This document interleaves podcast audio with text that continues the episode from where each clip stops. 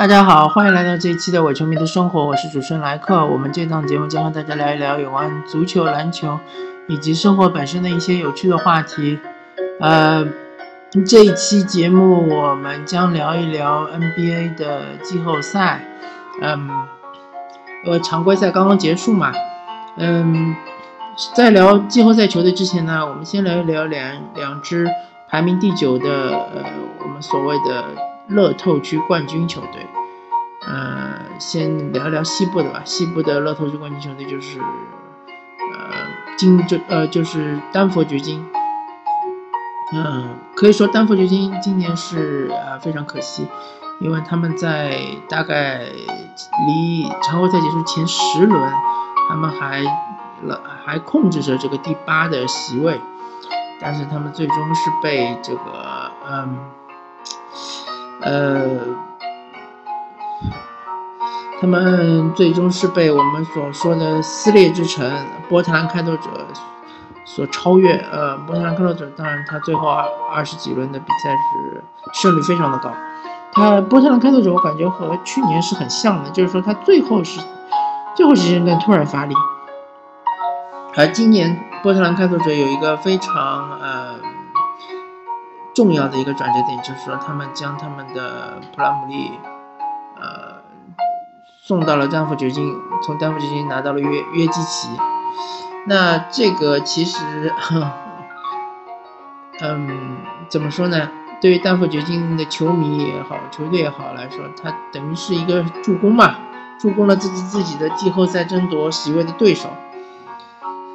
呃，不过从球员本身来说，或者说从丹佛掘金的这个长远规划来说，还是比较能理解的，因为毕竟，呃，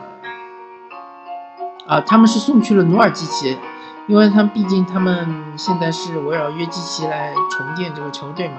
约基奇是非常有天赋的，而且他是，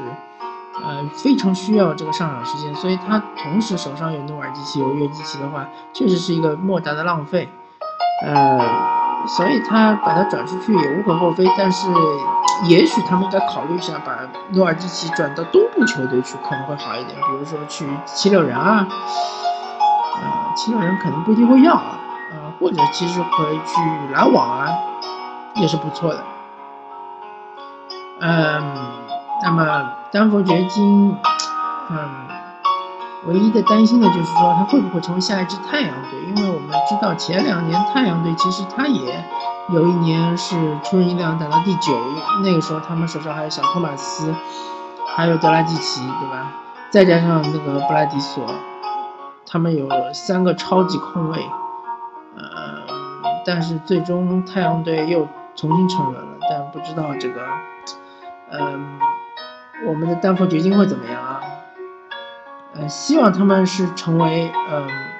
火箭的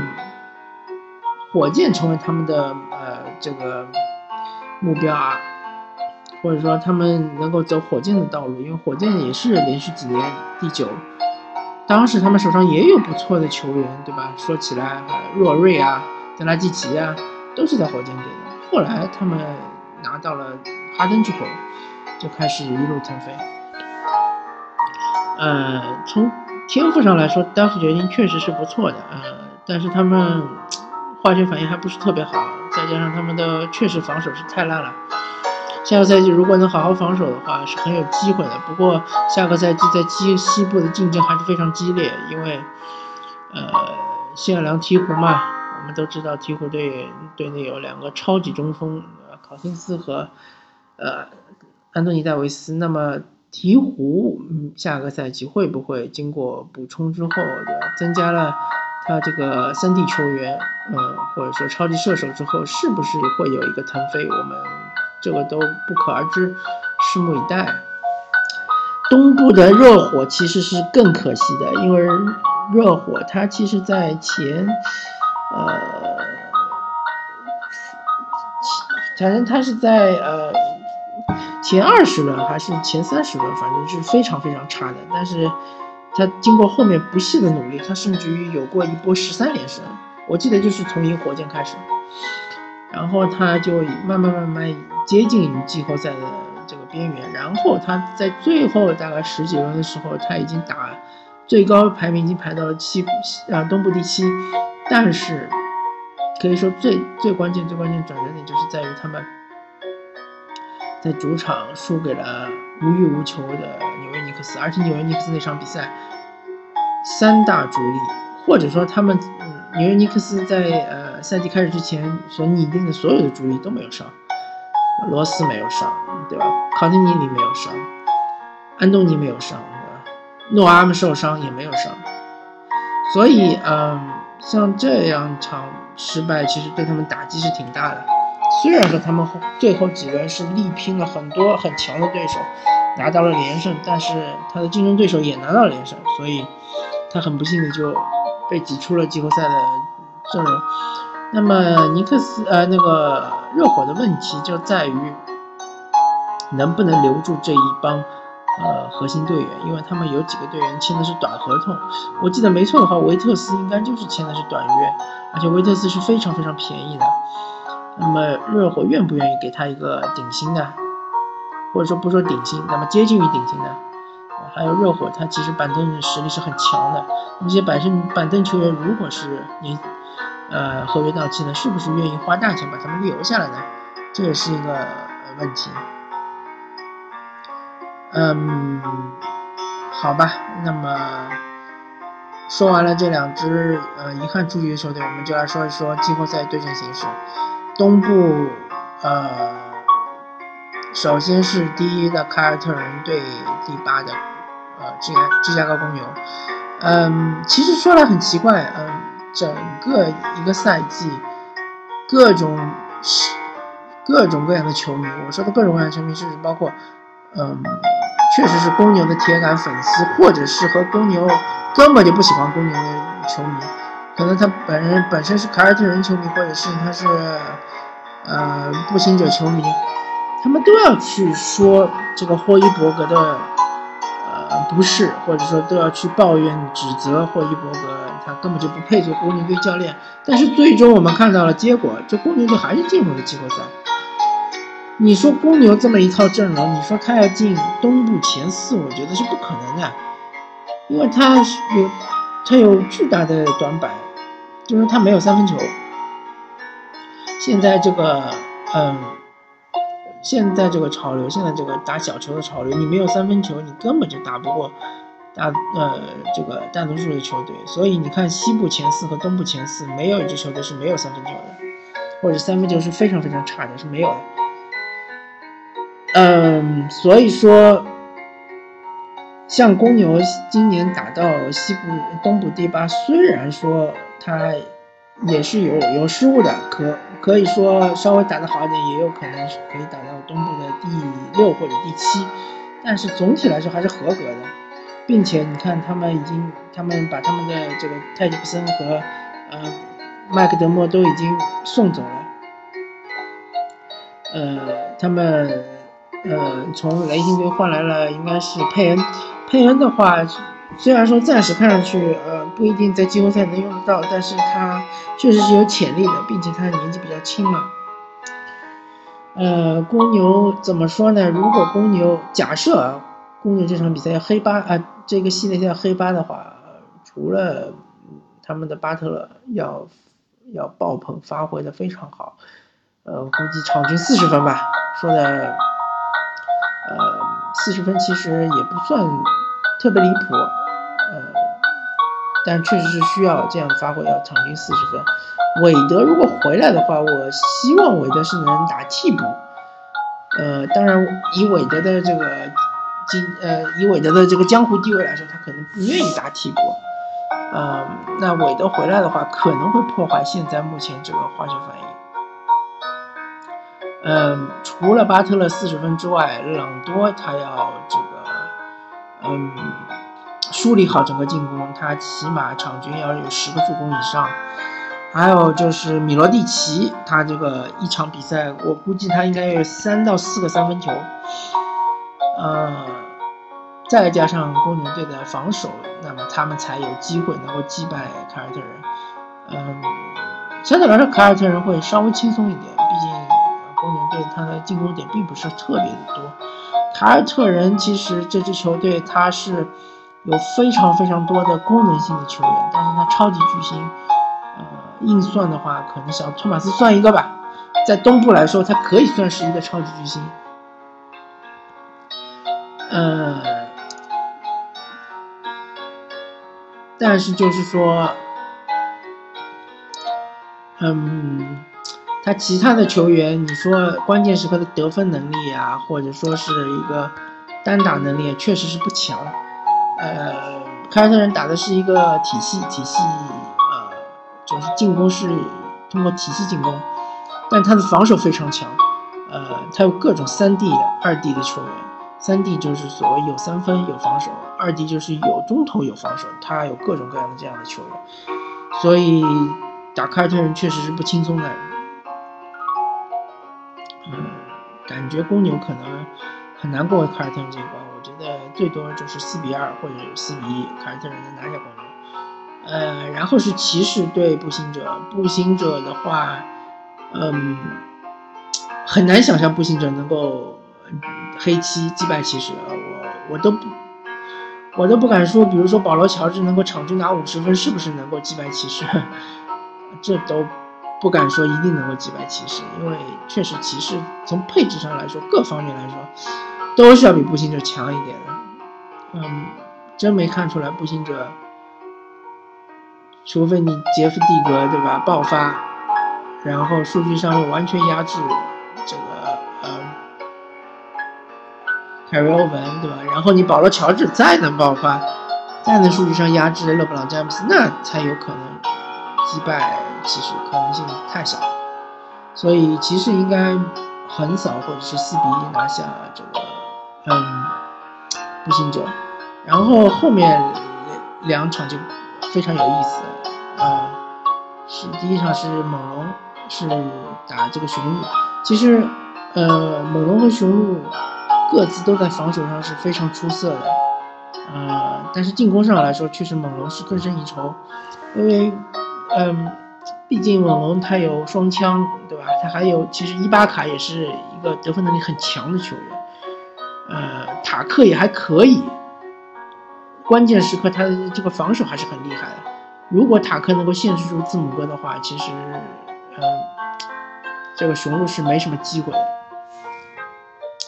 还有就是说，雄鹿在呃全明星赛之后杀人的地方，就是在于他们的门罗终于。融入了整个球队，终于打出了化学反应。呃，蒙罗很多场比赛他都是，虽然他还是打替补嘛，对吧？但是他最后第四节会留在场上，呃，会和字母哥有一个很好的反应。那么蒙罗在场的话，呃，同样的，其实猛龙并不怕这样的这个背身中锋，因为他们也有呃瓦伦修纳斯啊，呃，像伊巴卡啊，其实都能够防得住蒙蒙罗的。所以说，呃。相对来说，猛龙还是胜面大一点，但是也许不是很轻松，可能就是四比二这个样子。呃，最后就是说到这个奇才对老鹰，首先我要说东部的呃前四的球队，其实整体实力还是要强于后四的球队，呃，包括他们第四名的奇才，其实和第三名的猛龙差距并没有那么大。你看一下他们的这个战绩就知道了，其实就差一场两场，但是他差无第五名的老鹰好像是七到八场，所以相对来说，呃，不知道老鹰拿走了科沃尔对他们来说是好事还是坏事啊？反正就是，其实下半赛季老鹰的发挥还可以，特别是他们的这个小呃小蒂姆哈德威，呃，还是经常时有。时有爆发，那么但是如果他们真的想拿下华盛顿奇才的话，呃，可能真的需要哈达威的爆发，因为他们光靠这个米尔萨普确实是，呃，奇才是不怕的，因为奇才他也有这个呃莫里斯对吧？莫里斯也是个防守悍将，呃，他们还有波特，波特也是能防的，对吧？乌布里呃乌布雷也是可以的，嗯，所以奇才队相对来说他的弱点不是那么多，那相对来说他可能稍微弱的就是他的得板凳得分能力，但是他来了那个，嗯，反正他经过了这个呃全明星赛之后的补强呢，这个反板凳得分能力是有所加强的。然后奇才队他整个的这个防守体系还是不错的。嗯，也许老鹰队能赌一赌的是奇才队的手感，因为呃，不管从波特也好，从布拉德比尔也好，他在最近十几场比赛确实手感有所下降，而且波特好几场比赛没上，我不知道是是是受伤还是怎么样。如果波特不能上的话，对老鹰是一个机会。那么老鹰是比较是是是一个呃比较擅长于打这种马马刺体系的球队，而且多人轮换。那么最终就看怎么说呢？还有就是要看霍华德的发挥。当然，霍华德你说一定比戈塔特强，呃，现在以现在两个人的这个身体状况来说，其实差不太多。霍华德可能弱强，呃，略强一点，但是霍华德的这自主进攻能力确实已经完全没有了。所以，呃，怎么说呢？霍华德可能护框能力确实要比戈塔特强一点。但是也强不到哪里去，也不能也不能说强太多，所以相对来说还是看好奇才，呃，至少是能四比三拿下老鹰。当然，如果老鹰赢下奇才，我也不会非非常的惊讶，因为呃很有可能，如果老鹰赢奇才赢下奇才的话，那就是说明奇才一方面，呃，他的这个手感不是很好，另外一方面呢，呃。可能他们老鹰队有某一个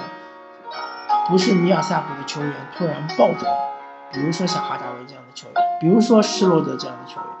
他突然爆种了之后，这确实很难很难说。那么西部的对阵是呃勇士对开拓者，那么开拓者我们就要看努尔基奇什么时候能复出，对吧？如果他第一场就能复出的话，我觉得勇士想横扫确实没这么容易。呃，开拓者也可以拿一到两场比赛，嗯，因为毕竟下下半赛季开拓者的状态也是非常的好，当然勇士的状态也不错，啊，但是他现在由于杜兰特刚刚回来，就杜兰特呃参加的比赛大概就参加了两场到三场比赛，他的节奏是不是已经找回来，这个谁都不知道，对吧？而且他可能心理上面是不是已经摆脱了这个伤病的阴影，我们也不知道，呃，但是。即使我觉得这一轮季后赛没有杜兰特，勇士也应该是能拿下的，只是看几场而已。呃，第二轮灰熊对马刺的话，呃，除非灰熊队有一个球员骑兵，比如说像丹尼尔斯这样的球员，呃，教练重用他，他能够一场比赛进个四个到五个三分球。嗯，除非发生这种情况，不然的话，马刺还是能拿下灰熊的，但是不会那么轻松，不可能是四比零。哦，还有一种可能性就是说，莱昂纳德突然他的手感没有了，因为莱昂纳德他是非常非常依赖于他的中距离的跳投，他的这个单打。呃，如果灰熊队的托尼亚伦能够很好的限制住莱昂纳德的话，那么灰熊队还是有机会的。从内线的比拼来说，阿尔德里奇越来越是成为一个功能性的球员，而大加索尔确实他已经，呃，年龄上的这个问题，他只能。他今年唯一的亮点就是他的底线三分是非常准的，除了除此之外，他其实他各方面都没有他弟弟强，就是以目前的状态来说，小加索尔和兰多夫确实是可以吃内线，吃马刺队内线。那么外线康利对吧？康利很有可能面对的是丹尼格林的防守，那其实就是不能不那么好打，丹尼格林还是防守还是不错的。也有可能会面对这个兰纳德的防守，那就更难打。嗯，所以说还有就是灰熊队他的替补确实不怎么给力。卡特油箱里还有多少油呢？如果卡特也能爆种的话，有可能能赢下一场两场比赛。所以个人觉得灰熊队可能也会最多赢两场比赛，马刺可能是四比二能够拿下。呃，至于火箭和雷霆的比赛，我这边就不预测了，因为呃，本身我本人是火箭的球迷，所以这个预测带有很强的主观性，这个就没什么意思。呃，最后再说一说快船和这个呃爵士的比赛，嗯，其实你要说西部所有的球队，他们是更希望面对爵士呢，还是更希望面对快船呢？那肯定还是更希望面对爵士。虽然说爵士的防守很好，爵士的节奏很缓慢，嗯，爵士的节奏控制很好，而且爵士打球的人很多，呃，是一支很整体的球队。但是由于呃他们的季后赛经验确实是非常非常匮乏，呃，虽然他们补充了像乔约翰逊啊、像鲍里斯迪奥啊这样的，呃，鲍里斯迪奥还拿到过总冠军。这经验是非常丰富的，再加上海伍德他本身是有一年的这个季后赛经验，但是其他的球员确实都是没有任何的这种季后赛经验，就是说经验有时候在比赛中还是起到很关键作用。呃，快船队的问题就在于他们的格里芬能不能恢复成两年之前那种超级给力分，对吧？保罗的中投手感还在不在？这两点是他们的。呃，是他们的这个需要解决的问题。如果他们能很好的解决，我觉得这个拿下爵士是没什么问题。如果他们这个保罗没有手感，格里芬在内线也呃没有任何讨不到任何的便宜，在外面中投也投不进，对吧？防守也不行，那么这个爵士翻盘还是有机会的。不过我这边还是更看好快船，我觉得快船应该四比二能拿下。嗯，好吧，那么今天关于这个 NBA 季后赛的预测，我们就聊到这里。感谢大家收听这一期的伪球迷的生活，我是主持人莱克，我们下期再见，拜拜。